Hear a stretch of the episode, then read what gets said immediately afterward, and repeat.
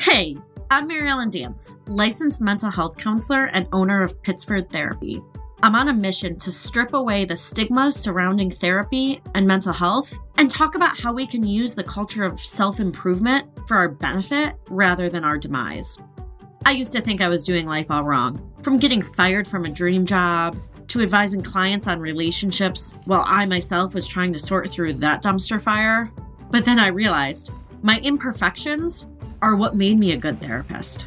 So join me on a journey, not to be perfect, but to be, well, okay ish. Welcome. Your session has now started.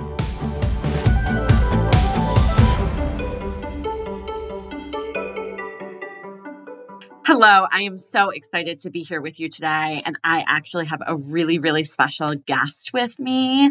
I have Tara Murphy here with me. She coins herself as the Wall Street Wanderlust, which I think is absolutely amazing.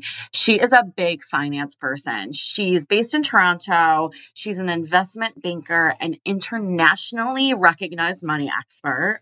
So She's a big deal. She has a strong passion for travel, finance, and living a healthy lifestyle. After saving $100,000 before age 24, Tara bought her first property downtown Toronto, started working in investment banking, runs her own consulting company called TMM. She has a blog, she's created an online course, she teaches people all about finance. Tara specifically focuses on helping young entrepreneurs and women work through money blocks, negotiate salaries, pay off debt, manage day to day finances, and learn to invest. Tara is a strong believer that our money should be working as hard for us as we work for ourselves. So she has made it her mission to inspire her community and to show that the world of investing is an opportunity for you to truly be wealthy. I am so excited to have her on because you may be thinking, okay, why is a mental health podcast talking about money?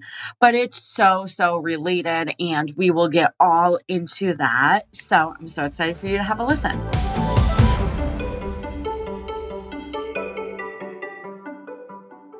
I love this day and age. Like, as much as I like kind of hate social media, I also love it because I connect with so many more people. It's amazing.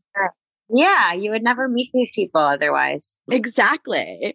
So, thank you so much for being here with me today. Thank you so so much. I'm so excited because I I feel like I have a thousand questions for you. So, I apologize in advance. But how did you become this Wall Street wanderlust, which by the way, I'm obsessed with that little phrase. Thank you. Well, I have a huge passion for travel all the time. I used to. And even as a child, I had an interest in money and not much like material items, more so I would notice like the divide in rich and poor. I would notice like we'd go to the store and a credit card would be used. And I didn't understand like that's not cash. So what are you doing? So I've always had kind of a an interest in finance in general and money for business, bachelor's of commerce, and finance in school was not like finance in the real world. It was like depreciation, amortization, trying to figure out mortgages. But it was really after university that I was like, okay, cool. Thanks for teaching me all that stuff. But I really want to know how people can get ahead with their money. So I just made it my mission really for the past like 10 years to dive into personal finance. And I started teaching a few years ago because once I got the hang of it, I'm like, okay, I need to out because a lot of people don't know. I didn't know. No one taught us in school. So we really kind of just dropped in this role and I wanted to share with as many people as possible. That is so, so incredible. And I say this all the time like, are they changing school curriculum? Like, I didn't know anything. When I graduated high school, I knew like calculus, but I didn't know how to balance a checkbook, which I guess we don't really need anymore. But like, I didn't know like what interest rates meant or like anything like that. Why aren't they teaching us this? You know what? It's so funny. And I don't ever mean to knock the school system because I have a good friend who's a high school teacher.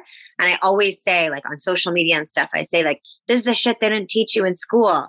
And she's like, well, Tara, we're kind of given our curriculums, whatever. It's just funny to me that you you have guidance counselors and you're raised in school to have a well-rounded education, but every single human being is going to be earning money. At some point in their life. That's what they're teaching you to do to get a job, but they're not teaching you what to do with it. Even post grad, even I have girlfriends who are surgeons, they do surgery or they're dental surgeons, and nobody taught them how to manage their debt, A, or their personal finances once they are earning. And I just think it's a huge gap in society. And people just didn't used to talk about it. And now I'm just proud that more people are opening up about the conversation with money and about money because it's really important. We all, you know, handle money every day. Absolutely. And I've noticed a little bit of a different shift. So I grew up, and we're probably a similar age range. I grew up in like a you don't talk about money, you don't ask about money, like it's not proper. And do you see like a shift with that? Yeah, I see. I don't know if our parents in that generation will ever really open up about money. And I don't think there'll be a shift, you know, with my grandparents or parents. But in our generation, like you look at TikTok, everyone's talking about everything. Everyone's talking about every goddamn thing. So, of course, money is going to be a topic. It's just now there's an issue of who do you trust when it comes to money? Do you trust an advisor? Do you trust somebody on TikTok? This is your money. Like, this is not something you take lightly. You work hard for your money. So, where do people turn when it comes to really seeking that advice or recommendations? And that's kind of where it's still a little shifty. Yeah, absolutely. Because I don't even know. I mean, I learned about what a fiduciary meant from John Oliver on late night TV once, but like, I think that there's being i talk about feelings all day i don't talk about money right and so mm-hmm. being there is so much information and i feel like i talk about this with mental health too like at this point there's mental health information everywhere but like where are you getting this information how do we know if it's good information for us yeah, I feel like money, it's so funny. You talk about feelings all day. I talk about money all day, but with money comes a lot of feelings. And people people do not associate the two together. And that's why it's funny because women actually make for better investors because you have to be patient to be great investors. You have to be, you know, unemotional when it comes to decision making. And I feel like because women become mothers or the role that we play kind of in our spousal situations, women kind of have a more rational approach to investing. And it has mm-hmm. said that it makes them better investors. But I feel like you go where what feels right. You know, if you have an advisor and they're making you feel uncomfortable, you don't feel like you have autonomy over your money, then you take that feeling that's associated with the money and you make a change. Or if mm-hmm. you're feeling stressed about your finances, then you really need to take a step back and ask yourself why you're feeling that way. Is it because you don't have a plan? Is it because you're not earning enough? What is the trigger of those feelings? And then you can actually step back from the feelings and make a sound decision. So I don't think there's a right answer of who to trust. I think you trust yourself mm-hmm. if you're mm-hmm. honest with yourself. And then you've got kind of go in a direction where, okay, how can I align my goals with somebody who can help me now that I know what they are? Oh, I love that. I absolutely love that. So I have found in my business, and again, I, I recommend people to financial advisors and whatnot but it's so interesting how reluctant people are to talk about money. So I will mm-hmm. be in a therapy session and we will be talking about, you know, childhood traumas and we'll be talking about sex lives and all of these things. And I'll be like, okay, let's talk about the stressors of money, you know, if they've brought it up, if it is appropriate. Right. And they'll be like, oh, it's fine. No, no. So yeah. many people are so reluctant to talk about it. Mm-hmm. You know why? Because there's a stigma of shame or guilt around money. And I feel like there's also this huge stigma of I'm doing it wrong. And they don't want to acknowledge that or even know where to start or even know why they're doing it wrong. Like I work with a lot of clients on teaching them how to invest. I have a program about learning how to invest. Right now and this year, the markets are horrible. They're horrible. And people think they made poor purchasing decisions or mm. poor investing decisions. And you know what? It's not you, it's the market right now. It's not always every year of your life going to be providing amazing returns. But over time, yes, history says you will come out ahead in the end, 100% over time. In the history of the stock market, there's never been a correction or a crash or anything that hasn't recovered. So when people are looking at those, you know, decisions that they've made, whether it's a spending decision they feel guilty about or an investing decision that's gone down that they feel, you know, stupid or incompetent about, they don't realize nothing is your fault. We weren't taught any of this shit. So how, if we don't know what we're supposed to be doing, should it be, you know, shameful to be doing it incorrectly? And what does incorrectly mean? So that's how I feel like people hold back a little and it's personal, you know, it's a very mm-hmm. personal thing to talk about. But I love that. I love the pointing out like the guilt and shame and just frankly embarrassment that people have and kind of normalizing that. And because, right. and I think often, at least I've seen this with people, because of that guilt and shame, because of the embarrassment, you know, we kind of dig ourselves into deeper and deeper holes because we're afraid to ask for help. Right. Right. And I feel like it's just like anything else. You know, if you have fitness goals, but you don't go to the gym, it's like, okay, you can dream about it and think about it, but you, you know, you're not taking action. It's the same with healthy eating or any goal that you have really. It's if you know I should be doing this with money or I should be better and you're too overwhelmed to look at it, I'm trying to normalize everybody's overwhelmed, whether you're a financial expert or you're not, with different parts of money in your life. Everybody has to make big money decisions in their lives. Everybody goes through the same processes. You're not alone, first of all. And second of all, it's not a fault that you don't know, like you haven't learned. So I really try and say, like, not your problem that you're not amazing with money because nobody taught you. So you can't, you know, if you didn't learn how to drive a car, you don't just get in the car, you're going to crash. I love that. And so we talked about this a little bit offline, but so I'm involved in a nonprofit called the Women's Foundation for Financial Education. Our goal is to educate women who are going through a divorce because historically, not all the time, and thankfully this is changing, but historically, women who are going through a divorce often haven't handled the money. So we often see women coming through the doors who are going through a divorce who say, I have absolutely no I I don't even know a login to a bank account. I have no idea how much money is in a bank account. I have no idea how much money I make. I have no idea of anything. And thankfully that's changing, right? And we're trying to educate of how to understand these things. But are you seeing that a lot and are you seeing kind of a shift around that? I'm seeing that a lot as well. But I'm seeing also more of, and this is a conversation I actually had this conversation with another woman about two months ago because it happened to her the side of estate planning. Yes, like mm. family planning with your marriage. And if you get divorced, and a lot of people don't know I've been married before, like even my followers, I have whatever thousands of followers. I bet you probably like 200 people know that I was married. It's not a secret at all to me. Like, ooh, divorce is not a dirty word. I, I try to normalize that too. But I was only married for 11 months and I was married to a guy that was my best friend. And we both decided, like, okay, like we're, we're actually best friends. So I actually was fortunate to have a very amicable, we split everything right in half and I always handled our finances. So for me, it was like, okay, I'm going to be fair, whatever. But I went through that process. And even still, there's people on the outside of the couple that are encouraging you not to share. So depending on how you're getting, you know, separated or what the divorce situation, it was actually tough for me in my divorce because me and my ex-husband were like, no, we're making this decision. We're good. It was all of the family and friends around that didn't really understand that were like, well, what did he do? What did she do? Making it so much more, I guess, tumultuous than it needed to be. And that's the, that was the trauma I had with trauma and money and divorce was because you know, it could have been just easy breakup, similar thing, but mm-hmm. instead everybody else treats it as, well, you're entitled to this, you're entitled to this. So, first of all, I encourage women to know when they're in their marriage, you know, what's going on with the finances. Second of all, outside of just marriages, I've spoken to a lot of women who they've lost their husbands or their fathers and it's not due to a separation or a divorce but at that point they really don't know how to handle and they don't know can i afford my home now without that income? What do i do with my money? So no matter what situation in life people pay taxes people die people get married people divorce like it's just facts of life. And i think helping yourself become better prepared for those uncertainties they're all traumatic is something that we all need to work on day to day. And it doesn't have to be intimidating. It can just be like conversations with your partner about, hey, like maybe you could show me how to do this, or let's talk about money in a way that's non threatening. And I think that would help a lot.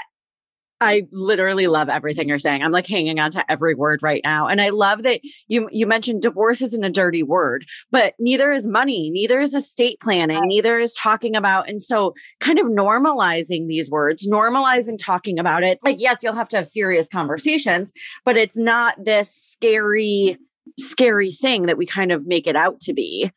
kudos to you for what you're doing in that world because I wish there was something nearby for me to do that. And I would also love to help women understand hey, you don't have to hush hush about your divorce. People grow, people change, people move apart. Every mm-hmm. circumstance is different. I was very fortunate to be a very in an amicable split, and it's still like I wish my ex husband love and happiness and health and all that stuff.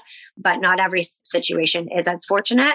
But I feel like you know, open, honest conversations in a partnership and as you're exiting a partnership are very important. And with your family, as your family planning, teaching our children, you know, that it's okay to talk about money and that money exists and these decisions are hard for people, you know, especially in these world, COVID and fear, you know, talking about money should not be an extra stress on your life.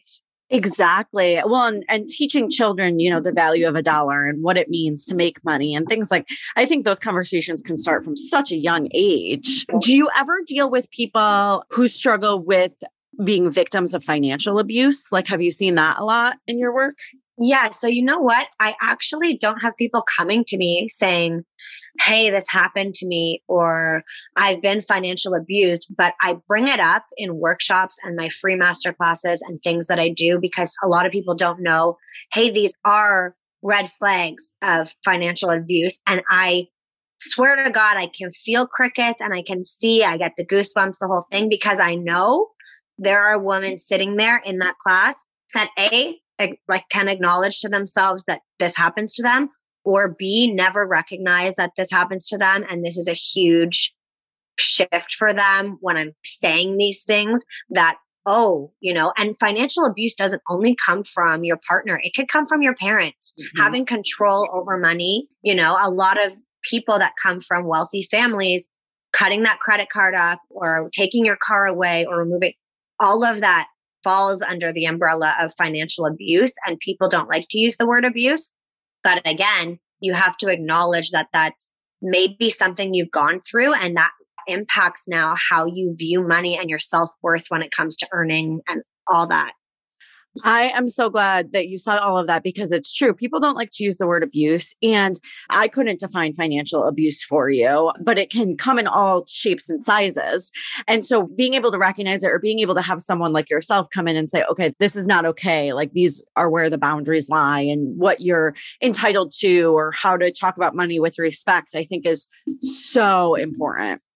Yeah. And if you want to define it a little further, a few of the red flags are, yeah. you know, having the control over the money and taking it away as punishment and or as reward. So if as a child, you know, you do this, I'll pay you this, or you do this, I'll give you this, or you'll have access to this. If everything comes down to a monetary choice while you're growing up, that control can lead to financial abuse because when they take it away, that's an abuse of power in a circumstance or with your partner if they withhold information on purpose or if they make you feel like you can't control the money those kind of things will lead to essentially anything where it's control over your finances without your knowledge or your power leads to financial abuse and in a relationship sometimes when there's a married couple a man will make his own executive decision that i'm going to remortgage the home mm-hmm. and not tell my partner i'm going to do this or all of those are signs of an abuse of financial power. So in turn, it becomes financial abuse. I've been with girlfriends who had boyfriends who bought them beautiful gifts or funded parts of their lifestyle. And it became normal until it wasn't, until it was like, I can take your computer and your phone, you have nothing. I can take your wallet, you have nothing.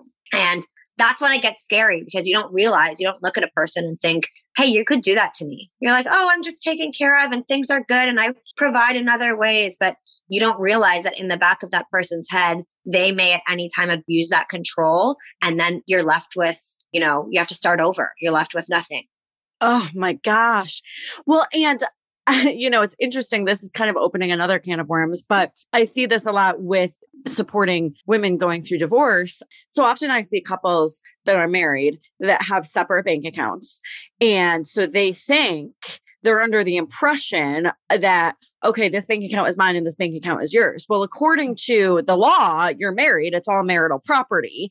I actually think like people need to be like, given like a handbook before they get married that's like no this is what this means in terms of like marriage is a financial contract because i see that a right. lot that it's like oh well this savings account is in my name well sort of.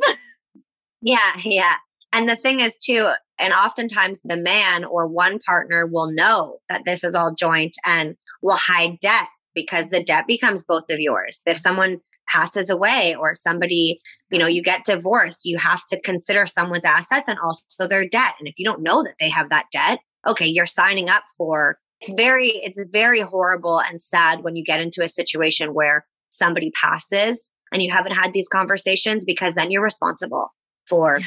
There's no going to court. There's no talking about it. There's no negotiating. It's just on you now to figure this out. So i think in that regard you know estate planning wealth planning insurance for yourself and your spouse is very important. So you're not left alone at the end of the day. Yeah you're traumatized that something happened to your partner or somebody passed and now you have to deal with the trauma of handling all the finances to pay for things like a funeral or whatever. And that I've seen that more often than I've seen, well, maybe people talk to me about it more openly than financial abuse because if they've lost a person, like somebody pays for a funeral, somebody pays for arrangement. And if you don't have insurance, that person that pays for it is your family or your spouse. And that kind of stuff is like thousands and thousands and thousands of dollars. Well, and it's devastating because oftentimes, like a symptom of depression or being in a depressive state, which can be triggered by a loss, which can be for whatever reason, is lack of motivation, lack of being able to complete activities of daily living. If you're struggling to shower, you're not paying your bills. You know what I mean? Right. And so I think that like in terms of mental health, we don't talk about that enough of like people who are struggling. So I got this statistic from there's like a really cool organization that's all about money and mental health to like share resources.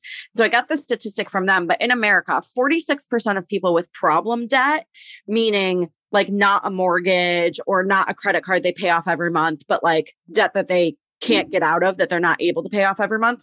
46% of people with problem debt also have a mental health diagnosis. And it's interesting wow. because we don't know which comes first, right? Like, did you kind of fall into a hole because you were in a depressive state and you were trying to, you know, get yourself out of bed every day? Or did you fall into a depressive state because you couldn't pay your bills? I mean, and who knows? There's probably like thousands of reasons, but it's really interesting to look at how can we support both of those things when both of the, those things need to be addressed. Yeah. And that's when I think being honest with yourself is, you know, in all sense of the word and all parts of your life is very important. And especially when it comes to money. And that's why I preach so much. We have a choice not to be in financial stress. You have a choice to make a few different steps acknowledge where your challenges are, address them. You know, it doesn't take money to do that all the time. It takes literally you wanting to and the drive for you to want to get better in that area you can remove it. There are other things in your life you can't remove. If you have, mm. you know, relationship issues or you know, you have dependents, so now you have more financial responsibility. You can't remove those, but you can remove your financial stress. You have the power to do that and you have total control over everything you earn. So I always preach to my students remember that you know you have this power it's in your control and you need to give your finances direction and attention because if you're ignoring them first of all then you're ignoring any challenges you have if you don't give them direction if you don't pay your bills and give that money direction it's just going to sit there nobody does it for mm-hmm. you so mm-hmm. i think a there's a huge gap in our system where we weren't taught but B, it actually is very easy and not so overwhelming just to think of it like, okay, what is the purpose of this finance? where can I give it direction and, and where can I give it more attention? And then that will solve literally 50% at least of the stress that exists with money. Oh my gosh, that's incredible. And it's so, so true. I see a lot of people in my line of work with like what I was talking about with kind of like the depressive states, but also a really common symptom of mania if somebody has bipolar disorder or is going through a manic state is just overspending gambling all oh. their money away you know kind of going on like a bender. And then those are holes that are very hard to get out of because that could be like a large sum of money. But it's interesting because it also begs that question of okay how do we support both of these things at the same time? How do we support you know their mental stability and you know not doing that again but also their money stability to make sure that they are paying their bills and their lights are still on so that they can have the you know mental health support. Like i feel like it's just like this ping ponging back and forth. Yeah and I think a lot of times when you handle the money situation or the stress and you do attention comes first, you're looking at it and you're acknowledging, you know, what I need to change. And then when you give it direction, AKA making a plan, no matter what that plan looks like, I feel like that leads to reduce stress because it doesn't matter the number in your bank account. It really doesn't. You could have millions in there or you could have hundreds in there and you still are going to stress about the same things i.e. the emotional triggers that come with money like what should i spend on? What should i be buying? What should i do with my money? Am i earning enough? I think it's less about the number and more about do i know what i'm doing? And do i have a plan mm. to be better no matter what that means for me? Once you do and you can answer those two questions i think your mental health comes with it. A, a positive mindset comes with it and I absolutely agree with that. And I recently did an episode a few weeks ago on happiness and how money can buy happiness, but only up until like 75 grand. Yeah. they say that they That's say that funny. after that, like mm, like money buys happiness to to a certain extent, you know, that we're not stressing over our bills but every single month. But then after that, it's like no, no, no, no. And I actually, you probably know like statistics and research on this, but I actually have heard that people in higher brackets, like very very high brackets, are actually less happy. Like their happiness levels are less because that's there's so much more money to handle. Yeah. And you know what? It's funny, like they say in the finance world, whether it's a thousand dollars or a hundred thousand dollars, if you can't look at it the same and manage it the same, you know, you don't have to be talking about managing a million, but if you can't man- manage a you know, it's the same essentially. When I see clients that are struggling with debt, I treat them the same and ask them the same questions for them to ask themselves as I do with clients who are like, oh, I just inherited this money. What do I do with it? It's the same. What I are your priorities? It. What are your goals in life? You know, and you said something really interesting money buys happiness or money doesn't buy happiness. And for me, doesn't mean money tangibly buys happiness. I'm mm-hmm. sure that it does up to a certain extent, but understanding and having control over money and mm-hmm. negating financial stress buys happiness. 100% hands down. If that comes with the phrase money buys happiness, it does every time because having zero financial stress eases your mind in order for you to be more. And I talk a lot to my students about it's not money. It's not the not tangible value of money. It's the freedom that comes with money the independence, the options that come with money. Like this is why I decided I'm going to be wealthy. Doesn't have to come from my parents, doesn't have because I want the option to change what I do for a living. I want the option to change where my feet are and where I sleep at night. I want the option to travel and help people. It doesn't have to equate to, I get a lot of trolls on social media that call me opportunistic mm-hmm. or uh, all these other things they just say you're selfish how do you sleep at night all you care about oh, is money gosh. i get a lot of I get a lot of comments like that in my world. And it's like having more money gives you the ability to help more people. Okay. You could do actually whatever you want the money, but it's up to me to decide, like, give my money my attention and direction.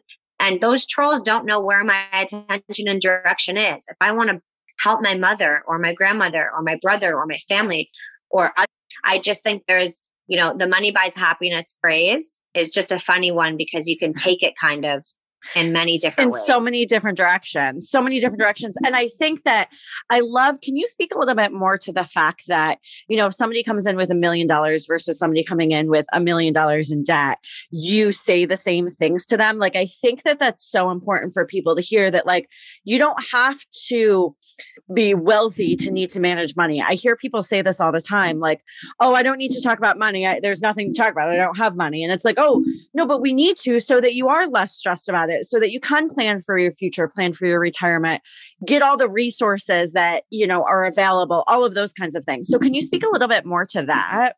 Yeah, and I think you brought up a good point. Debt is a funny one because debt is also not divorce is not a dirty word. Debt is not a dirty word because debt comes with the territory and a lot of people borrow wealthy people borrow to redirect and invest their money. So the word debt doesn't have to be always a bad word.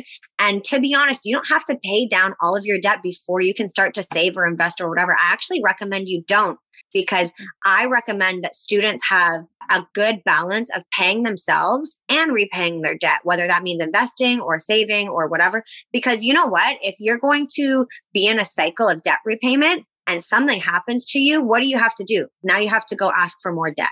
Mm-hmm. If you don't give yourself that pocket or that emergency fund, or, you know, if you're not investing in your own self, if you're focusing on repaying debt because that's what society tells you to do, then God forbid an emergency comes up or anything, like even, oh, I have to fix my car. You have to t- reach back into that pocket of debt, then you're going to owe more and you're going to be mm-hmm. in your same cycle. So I think paying down debt and paying yourself at the same time, even if it takes you 5, 10, 15, whatever years longer to repay your debt, you know what? At the end of the day, you have your own little basket here that's yours that nobody can touch or take from you. And you don't have to rely on debt every time mm-hmm. something happens as this vicious cycle. And that's what America and North America does to you. They want you to rely on the debt. They want to raise those rates. They want you to need more debt. So I know that wasn't exactly the question, but I, I just it. wanted to bring that up because people, you know, think, oh my God, I'm crippled in debt you're not, you know, you're not crippled in debt. And if you are, you still have options and you should still be, you know, patting yourself first before you're paying down the debt. I think that's really important. And I think that you just said something also really, really interesting. I think that often people are afraid to talk about money too because because there are discrepancies. Personally, I grew up in a privileged household. I was middle class and my parents worked and we had a house and you know things like that. But it's such like a systematic thing. I think oftentimes what happens is if somebody grows up in poverty, it's hard to kind of break out of that because maybe they don't have the opportunities or the resources or whatnot. Mm-hmm. But it sounds like, and correct me if I'm wrong, but it sounds like what you're saying is it doesn't like, yes, it matters, but in terms of working on money, it doesn't matter if you're coming from mm-hmm. poverty or if you're coming from a more privileged place because you're still not doing the same thing, but working through the same path. Yeah, you are. You're still dealing with the same. It's like relationships. It doesn't matter if you've been mm-hmm. married for 15 years or you're dating somebody, you still have the same type of problems in a relationship. Whether you have a million dollars, two million, five million, or a thousand, you still have the same problems emotionally when it comes to money. Like you could be making $300,000 a year and spending 350 and right. the things you're spending on could not bring any value to your life. It could be shallow spending, it could be for somebody else's benefit, it could be to impress people, you know, whereas the person with a thousand dollars may also be overspending and have the same pattern, but they don't have the same dollar amount. Or, you know, it could be you have a million dollars and you're sitting on it, holding it and hoping that it makes you rich, same as a thousand dollars. And you're in a scarcity mindset where you think it's going to go away. It doesn't matter as far as you know your mindset with money how much the number is. It matters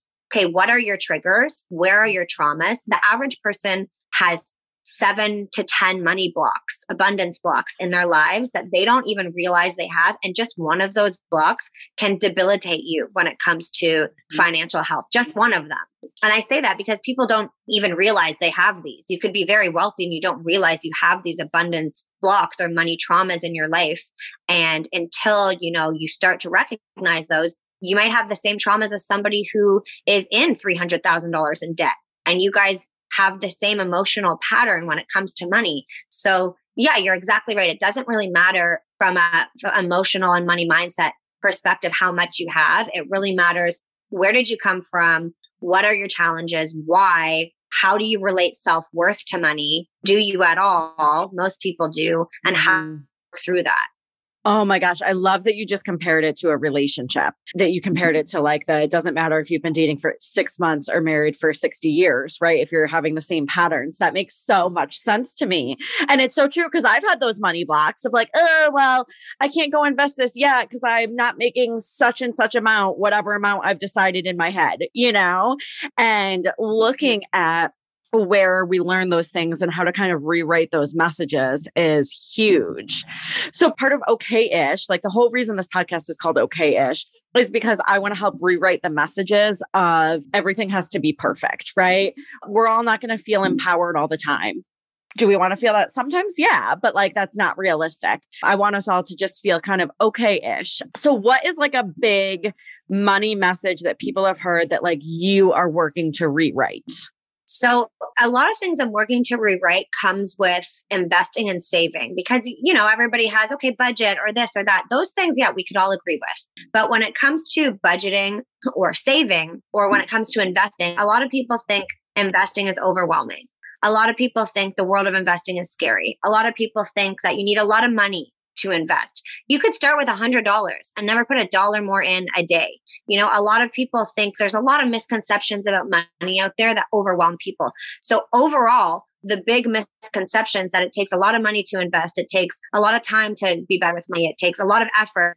You know, I want to kibosh all that stuff because all it really takes, to be honest, is you to take a step back, zoom out at your big picture, ask yourself what you want and then make a plan. You don't need an advisor. You could self invest. You don't need to read 200 books. You can read one book and learn. As long as you make a little change in your life, I think you could kibosh a lot of those misconceptions that we've talked about. But being honest with yourself is really the answer of you know every problem you want to solve with money because if you're not honest with yourself and your financial situation well, then you can never address those challenges. Yeah. Yeah. Oh my gosh. That's amazing. Okay. So, Tara, how can people work with you? How can people find you? Okay, so I have a website. It's taramariemurphy.com. I'm very active on my Instagram, Tara Marie Murphy, same thing. so I post a lot of money tips on there. There's free trainings on there. If you're part of my mailing list, which you can find through my website or Instagram, I'm always teaching free classes, giving free resources, I try, like I said, I have a full time job in investment banking, but on the side, like this is my bread and butter as far as my heart is concerned. Yeah. this is where I want, same as you go to the clinic and you help women going through divorce, mm-hmm. I want to help women, entrepreneurs, young people realize hey, money's not scary. It's really not. And it could be an opportunity for you. Even budgets. Budgets aren't scary. They allow you to say yes more often in your life and allow you to have less financial stress. So let me help you is basically my message. Like I have gone through this for 10 plus years. Like, let me help you, please. I would love to. And uh, yeah, I offer one to one coaching. I have programs. I'm not here to make money. I'm here to help people. So if you feel like I'm somebody that you can trust, I would love to work with you. Oh my gosh. I love that you are in a position and are able to, you know, obviously offer things so you can get paid because you deserve to get paid, but also offer some free resources, some other resources for people. Like that's absolutely incredible. Thank you. Thanks so much for coming on and thanks so much for talking and telling us about all these dirty words that aren't actually dirty words. I love it. I absolutely love it. Awesome. Everybody go check out Tara Marie Murphy. Thanks so much for being here. Thank you so much for having me please follow me wherever you're listening to this podcast and on Instagram at OKish Podcast. Also, I would love it if you could rate the podcast and leave a review. The best way to get in contact with me is to go to okishpodcast.com and submit a comment question. You can do it anonymously too, which is so great. I will see you guys next Monday. I can't wait.